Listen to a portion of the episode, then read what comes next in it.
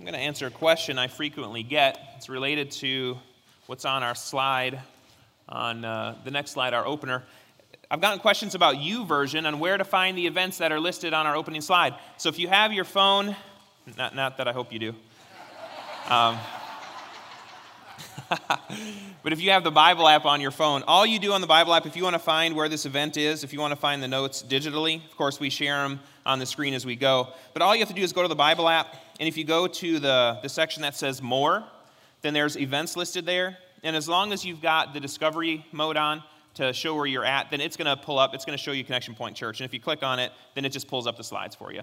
So I decided verbally tell you that all at one time, and now you can help a neighbor. So if you see somebody struggling with their phone, wanting to find notes, you can help them, all right? Uh, well, I grew up in the church, which uh, basically means I made a decision to follow Jesus at a young age. And it also means that I made all my mistakes as a Christian. Anybody else in that boat? Yep, we have that. You know, some of you made a decision to follow Jesus a little bit later in life. Uh, so you maybe made more of your mistakes on the front end of things and and but no matter where you're at in that spectrum may we all devote ourselves to living more and more for God. May we turn all things over to Him. And you whether you've grown up in church or have recently made a decision, or have yet to figure out what that really means, we may have some here today in that category. May we have people here like that. Uh, we all, at some point in our lives, must come to a place of realizing our need for a Savior. We all have to find that. And here's the challenge is, is that we live in a very self sufficient society. You know, on our own, we can do a lot of things. And if we're not careful, we can have the misconception that we don't need God. Jesus talks about this even in the first century when he talks about it's hard for the rich to enter heaven. And what he's talking about there is people who feel like they've got everything they already need, they don't need God.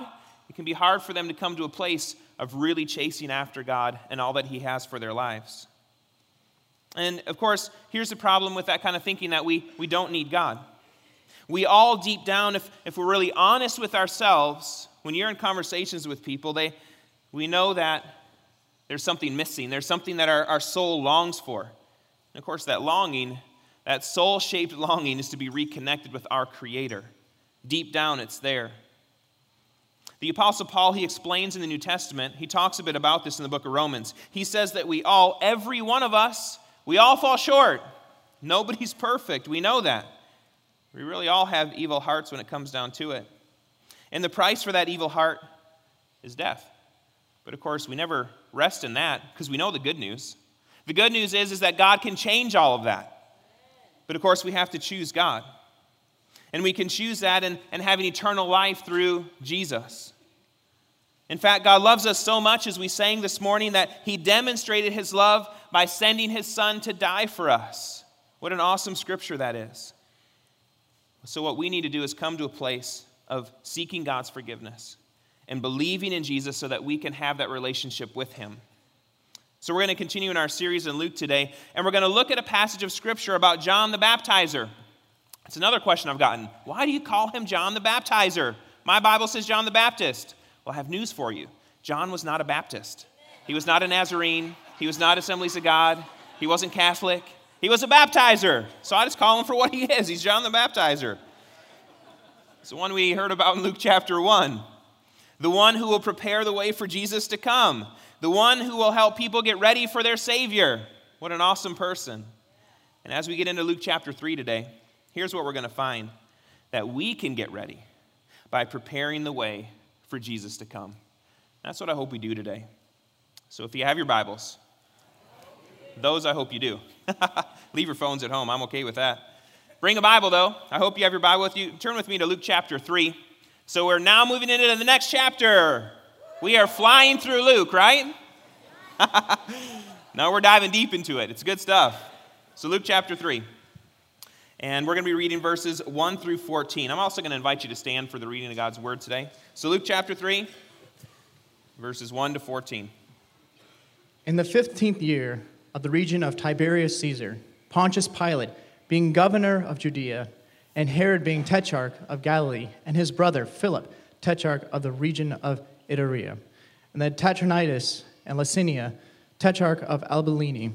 During the high priesthood of Annas and Caiaphas, the word of God came to John, the son of Zechariah So I gave Zach like one of the hardest scripture passages to read, just for the fun of it. I just thought, you know, let's, let's see how he does. That was awesome. Well done. God came to John, son of Zechariah, in the wilderness, and he went into all the region around the Jordan, proclaiming a baptism of repentance for the forgiveness of sins. And it is written in the book of words of Isaiah the prophet The voice of one crying in the wilderness, Prepare the way of the Lord, make his path straight. Every valley shall be filled, and every mountain and hill shall be made low, and the crooked shall become straight, and the rough places shall become level ways, and all flesh shall see the salvation of God. He said, therefore, to the crowds that came out to be baptized by him, You brood of vipers, who warned you to flee from the wrath to come?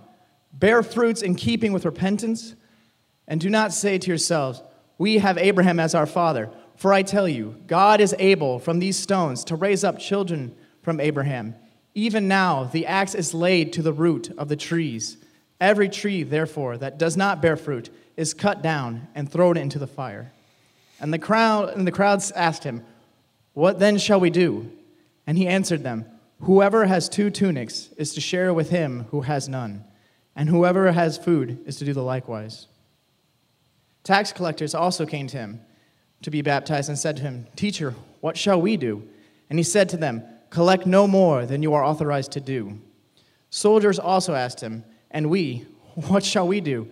And he said to them, Do not extort money from anyone by threats or by false accusations, and to be content with your wages. Amen. These are the very words of God. May we see you this morning. Well, we walked through chapters 1 and 2 in uh, Luke, and we found in these chapters it was all about God is here. It's an awesome thing. God showed up in bodily form 2,000 years ago in the small Judean town of Bethlehem, born to two incredible earthly parents, Joseph and Mary. And here's what we found in those two chapters. The first was is that we can be confident in the promises of God. Man, you can't read those chapters and not feel that way.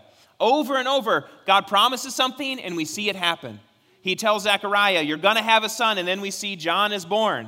He tells Mary, You're going to have a son, a Savior. And we see that happen and fulfilled as well. We can believe and trust in the promises of God. May you apply that personally to your life. We can also take God at His word, and we should be amazed at His involvement with the details of our lives.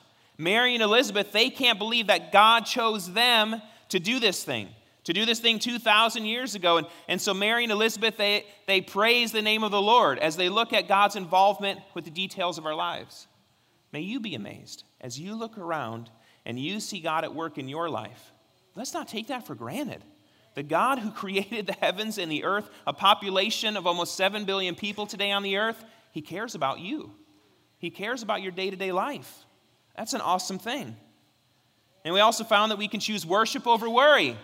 Mary, she shows up at the house of Elizabeth. She could have a lot to be worried about, but she doesn't choose worry. She chooses to sing and to worship.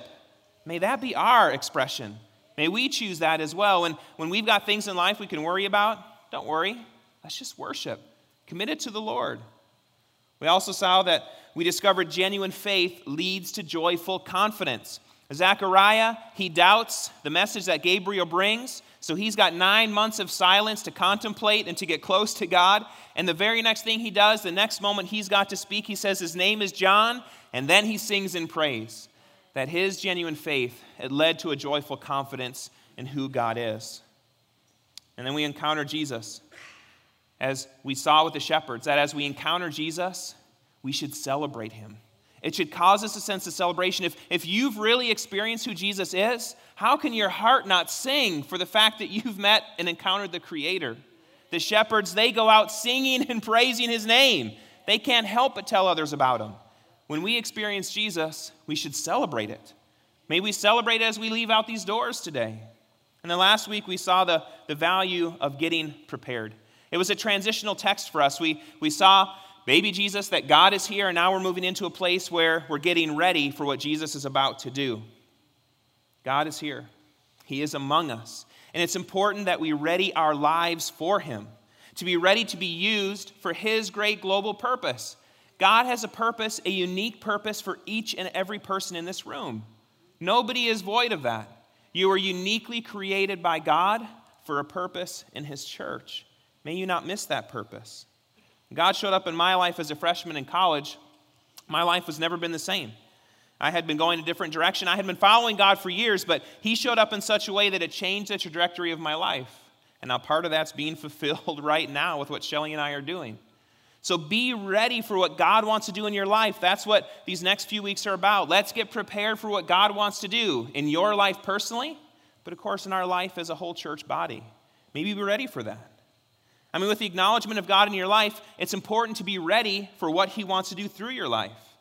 So then the question is how do you get prepared? How do you prepare for Jesus? And the first way is, is that you can prepare the way for Jesus to come through life change. Now, I might even say this, even a bit more detailed. You can prepare the way for Jesus to come by recognizing your need for Him. You've got to start there. That's, that's the baseline understanding. If you're walking through life as though you don't need God, it's going to change the way you live. But when you recognize your day to day dependence upon Jesus, it shapes and changes you. Now, John, let's look at him. He's the son of Zechariah. And Zechariah, let me ask you, I'm, gonna, I'd like a response from this. What was his occupation? Do you remember from Luke chapter 1? What was Zechariah doing? He was a priest, he was in the temple. Okay? So, John is the son of a priest. So, let me ask you, where should John be ministering? Where should he be? He should be in the temple, but he's not there. And we find him where in this passage? Where's John ministering? He's in the wilderness. He's doing something a little bit different. If you've been participating in the Live Dead Challenge by working through the Live Dead Joy, the 365 day devotional, you've been reading about Israel wandering in the wilderness, and now we're kind of setting the stage where they're about to enter into the land that's been promised to them. Here's a map as we could see kind of what they were doing. You can see on the lower portion the wilderness of Zin. So they were basically traveling through the wilderness and then they go up on the, let me see, east side of the Dead Sea. So you can see they're basically traveling up through Edom and Moab, and now they're basically parked up there next to Jericho, but on the other side of the Jordan River. Everybody see Jericho on there? So that's where they're at. That helps us to see kind of the stage of, of where they're at and they're about to enter in. And Joshua, the one who's going to lead them into the land, his name means God saves. That's what Joshua means. God was about to establish his people in the land to serve as a light to the nations. That's what God wanted to do. Pull up the next map here. This shows you the, the trade routes of the ancient world. And what is unique about the Old Testament and the purpose of Israel is that God put them in such a place that they were at the crossroads of the ancient world for Africa, Asia, and Europe. Every trade route in some capacity went through that land.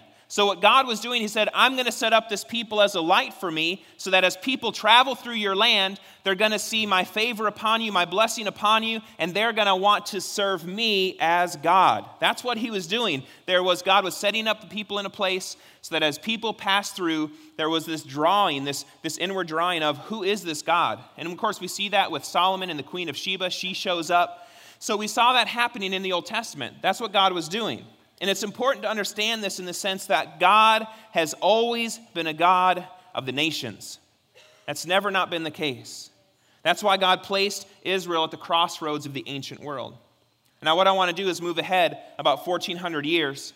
And what we find in the passage we're in this morning is we find ourselves back in the very same area. This gives you a picture of the ministry of John the Baptist. So he was baptizing people all along the Jordan River.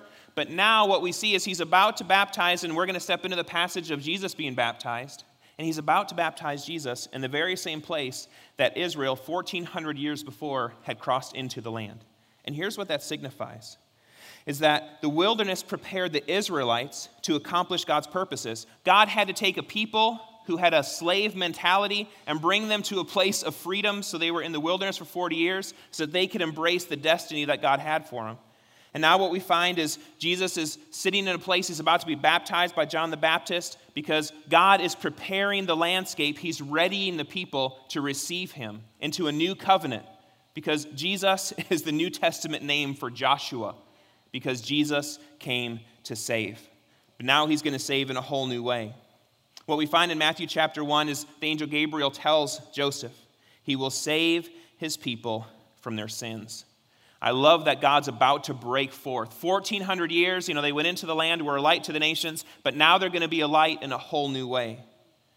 You know, before people, though, can be saved from evil, they must first recognize their need for a Savior.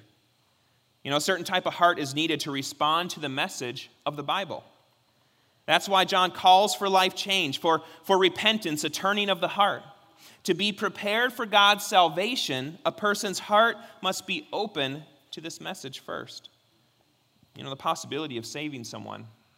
What an awesome and incredible thing that you can be saved. But we also need to look at the flip side of that, which is judgment. So if a person is not open to God, this opportunity can quickly become a tragedy. And John warns the people of this by mentioning the axe lying at the root of the tree. Is John holding that axe? No, God is. And so, John, in great mercy and love, is trying to prepare the people's hearts to receive God so that there's not judgment, but forgiveness and grace. You know, recognizing that we're accountable to God, it can be either suffocating or liberating. It suffocates us when we insist on continuing to follow the inclinations of our evil hearts. Here's the thing it liberates us when we chase after God, seeking His forgiveness, and experience the blessing of what it means to be forgiven. May it not be suffocating, may it be liberating to know these things. You know, when you put your faith in God, you accept the forgiveness obtained at the cross through Jesus, which covers all evil. When we're forgiven by turning to God, such forgiveness should result in transformed character. We see that. In Luke chapter 7, Jesus will share that the one who is forgiven much, that they love much.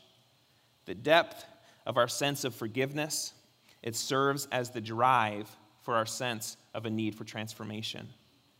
You know, when we realize what evil acts cost us and what it cost God, we are better prepared to turn from it. I don't know if we reflect on that sometimes. When we understand the cost of not following after God, sometimes it's so much easier to embrace all that God has for us. Prepare the way for Jesus to come through life change because it will prepare the way for Jesus to come into your life. Our text this morning tells us that John is quoting from Isaiah. And he's doing this under the understanding that we need to prepare for Jesus to come into our lives. When Luke points to this text, he's informing us that John's ministry, that it means God is at work again to save his people. So Luke turns back to an Old Testament prophet, and now he's saying, Look, God is at work again. He's here to save his people, just as he did with Joshua, the one who saves. God is approaching us so that all of creation, as we think about God is here and what are we doing to get ready for Him, all of creation should unroll itself like a giant red carpet in celebration and honor of His arrival. Do we live that way? Do we roll out a red carpet for Jesus in our lives? I hope so. Reading from Isaiah 57, here's what Luke is quoting from. And it shall be said, Build up Build up, prepare the way, remove every obstruction from my people's way. What obstructions do you have in your life? Remove them. For thus says the one who is high and lifted up, who inhabits eternity, whose name is holy. I dwell in the high and holy place, and also with him who is of a contrite and lowly spirit, to revive the spirit of the lowly and to revive the heart of the contrite. The Messiah has come to revive the spirit of the lowly. I love that. The contrite. Contrite just means repentant. So Jesus came to lift up those who have repentant hearts. And what does a repentant heart look like? Well, it might start with confession. Could go there where at least you're starting to come before God and say, you know what, God, these are things I need to make right before you. But it goes beyond that. Because when you come before God asking for forgiveness, it doesn't do a whole lot of good to then go back living the way that you were. Repentance is a 180. It's a, I was living this way, and now, God, I want to live like this. That's what repentance is. This is what John is talking about when he says, Every tree, therefore, that does not bear good fruit is cut down and thrown into the fire. If you've really turned to God, your life should look different than it did before you knew him. It should. Now, I want to be clear here, though, to help you understand there is nothing you need to do to earn salvation. There's nothing we can do. It's all upon God. So there's nothing that we can we can perform, any acts that we can do, anything to earn salvation. It's a free gift from God. We know that. We're saved by grace through faith. That's it. But what's interesting is is the New Testament emphasizes a lot about doing. You can't miss it as you go through it. I mean, Paul here writes in Titus that knowing Jesus makes you eager to do what is good. When you've experienced God, you are eager to do what is good. I want to look through some scriptures that talk about this. Here's what we find in, in Luke chapter 6 A good tree can't produce bad fruit, and a bad tree can't produce good fruit. A tree is identified by its fruit. Figs are never gathered from thorn bushes, and grapes are not picked from bramble bushes. A good person produces good things from the treasury of a good heart. I love that verse. A good person produces good things from a treasury of a good heart. Don't you know that to be true? And an evil person produces evil things from the treasury of an evil heart. What you say flows from what's in your heart. And then Luke 13, Jesus told this story. A man planted a fig tree in his garden and came again and again to see if there was any fruit on it. But he was always disappointed. Finally, he said to his gardener, I've waited three years and there hasn't been a single fig. If you've been following Christ for three years and you're not displaying any Christ like fruit, watch out. Cut it down, he says. It's just taking up space in the garden. The gardener answered, Oh, for mercy. Sir, give it one more chance. Leave it another year, and I'll give it special attention and plenty of fertilizer. If we get figs next year, fine. If not, then you can cut it down. 1 Corinthians 9, Paul says, I do. I do everything to spread the good news and share in its blessings. There's something that compels you. When you have encountered Jesus, you can't help but want to do things in Jesus' name. You can't help to want to share that with others when you've experienced Him. Colossians 3 And whatever you do or say, do it as a representative of the Lord Jesus, giving thanks through him to God the Father. The last verse in James don't just listen to God's word, you must do what it says. Doesn't do you a whole lot of good to have memorized the Bible and follow nothing of its teachings. It's a waste. Otherwise, you're only fooling yourselves. For if you listen to the word and don't obey it, it's like glancing at your face in a mirror. You see yourself walk away and forget what you look like. But if you look carefully into the perfect law that sets you free, and if you do what it says and don't forget what you've heard, then God will bless you for doing it.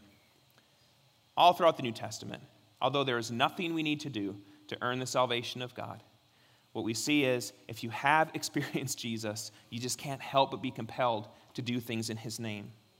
To turn to God means being prepared to serve others, one of our church core values, which means if you claim to know Christ and you don't have a heart to serve others, Scripture would say, I don't know that you've experienced Him yet. And we can dance around that all we want, but Scripture's pretty clear on the issue. And if that's you today, could I plead with you? Make a genuine decision to turn over your entire life to Jesus today. Don't stay in that place.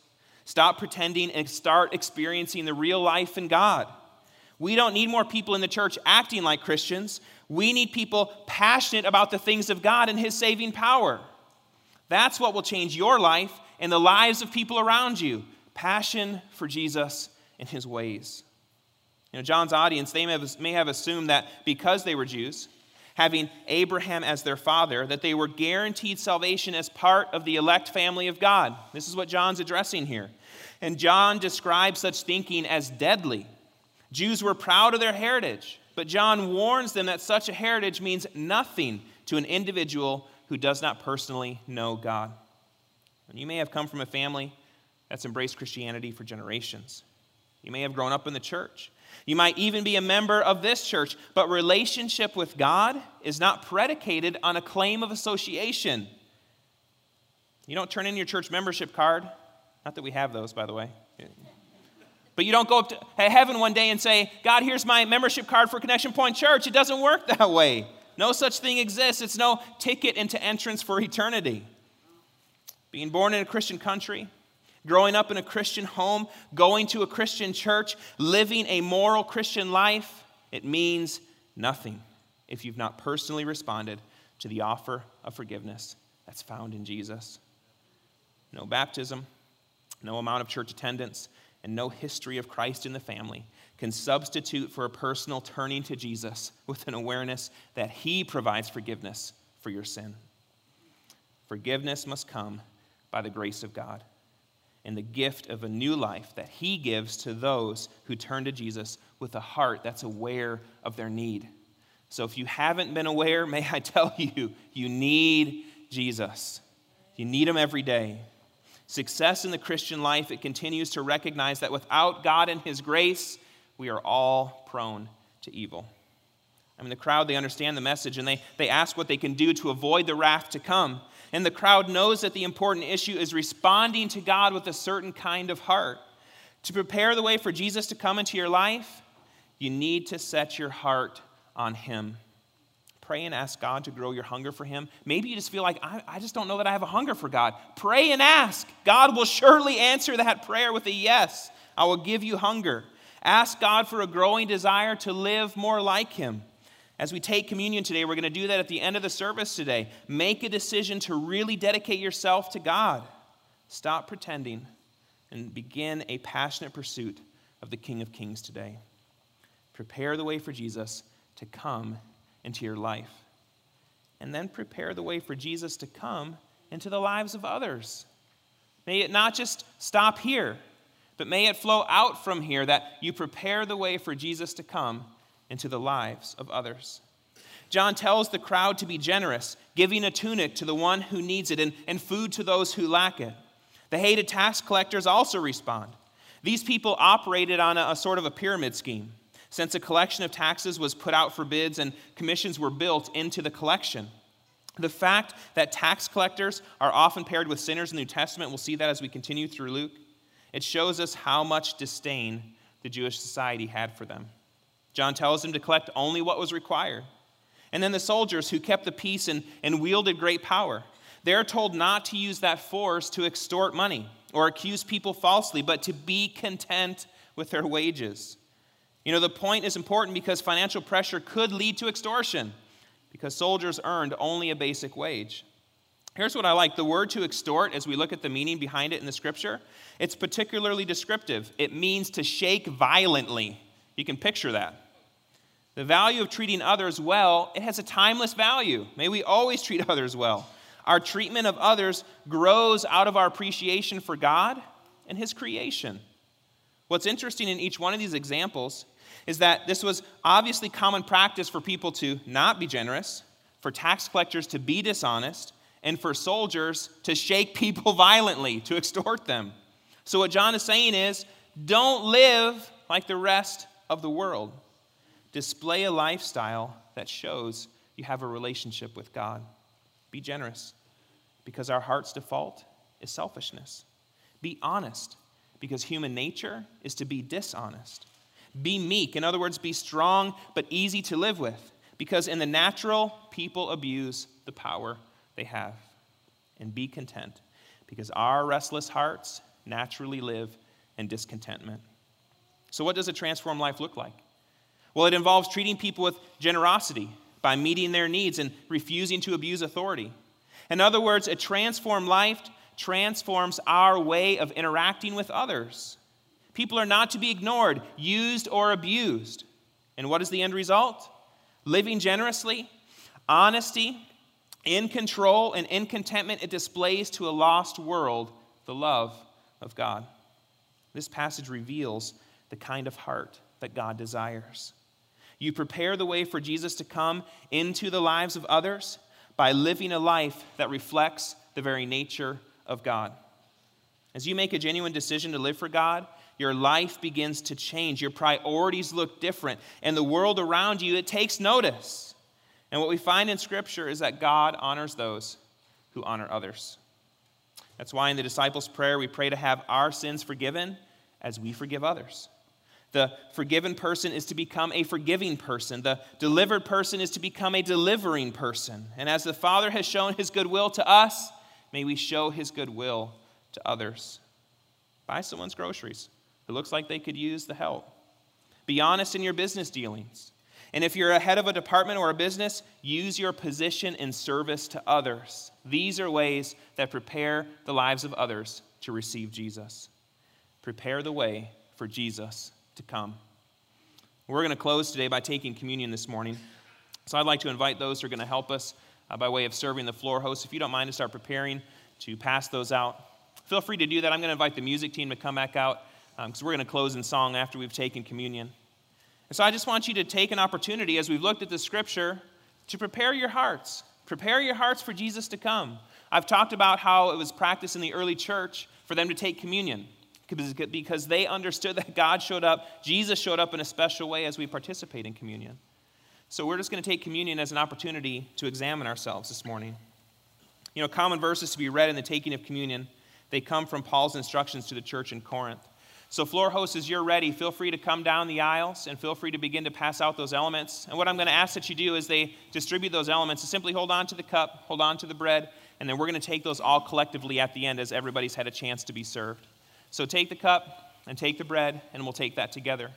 But here's what Paul writes to the church in Corinth He says, For I received from the Lord what I also delivered to you, that the Lord Jesus, on the night that he was betrayed, he took bread. And when he had given thanks, he broke it and said, This is my body, which is for you. Do this in remembrance of me. And in the same way also, he took the cup after supper, saying, This cup is the new covenant in my blood. Do this as often as you drink it in remembrance of me. For as often as you eat this bread and drink the cup, you proclaim the Lord's death until he comes. Whoever therefore eats the bread or drinks the cup of the Lord in an unworthy manner will be guilty concerning the body and blood of the Lord. Let a person examine himself then, and so eat of the bread and drink of the cup. So, what Paul is telling the church, thank you, Tim, is he's encouraging them as we look to communion, let that be an opportunity for self examination to see where you're at with God. May we all do that.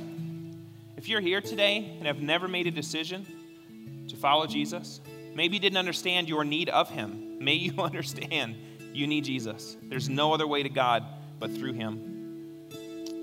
So if that's you today and you say, you know what, I need to get right with God, Jesus says, uh, we have in Scripture, Paul writes that if you confess with your mouth that Jesus is Lord and believe in your heart, and I'm telling you, that's where, that's where it really hits. If you believe in your heart that God raised him from the dead, then you shall be saved. He even says that all who call on the name of the Lord shall be saved. So if that's you today, as we participate in communion, communion is for those who have made a decision to follow Jesus. I just encourage you that before you would take communion, you'd say, Jesus, I need you. That's it. Jesus, I need you. I need more of you in my life. Maybe you've been in the church for a long time. You've grown up in the church. But maybe you've not really examined your life for a while to say, God, where am I really at with you? So we're just going to take a moment to do that here this morning as we finish passing out the elements, that we're just going to pause and reflect and allow you an opportunity to say, God, are there things in my life that I need to remove, obstructions that are in the way of preparing you to come? And the Holy Spirit will speak those things if you invite it. If you ask, God will show. So I just encourage you as you receive that element, just begin to pray, begin to reflect. Asking God, God, where am I at with you? What obstructions do I need to remove? May I not have known you for three years and displayed no fruit. God, I want to be real in you. So just begin to reflect as we finish passing out those elements and ask God, God, forgive me for anything that's not right and then we're going to live boldly in His name. We don't, we don't dwell upon the past, we turn it over to God, and then we live in victory in His name. But we've got to start with understanding our need of Him. Is there anybody here that's not been served this morning? Just raise your hand so the uh, floor host can help get the elements to you today. Anybody not been served?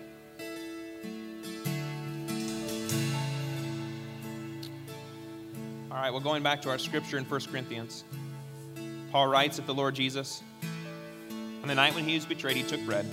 And when he had given thanks, he broke it and said, This is my body, which is for you. Do this in remembrance of me. Let's take the bread together this morning.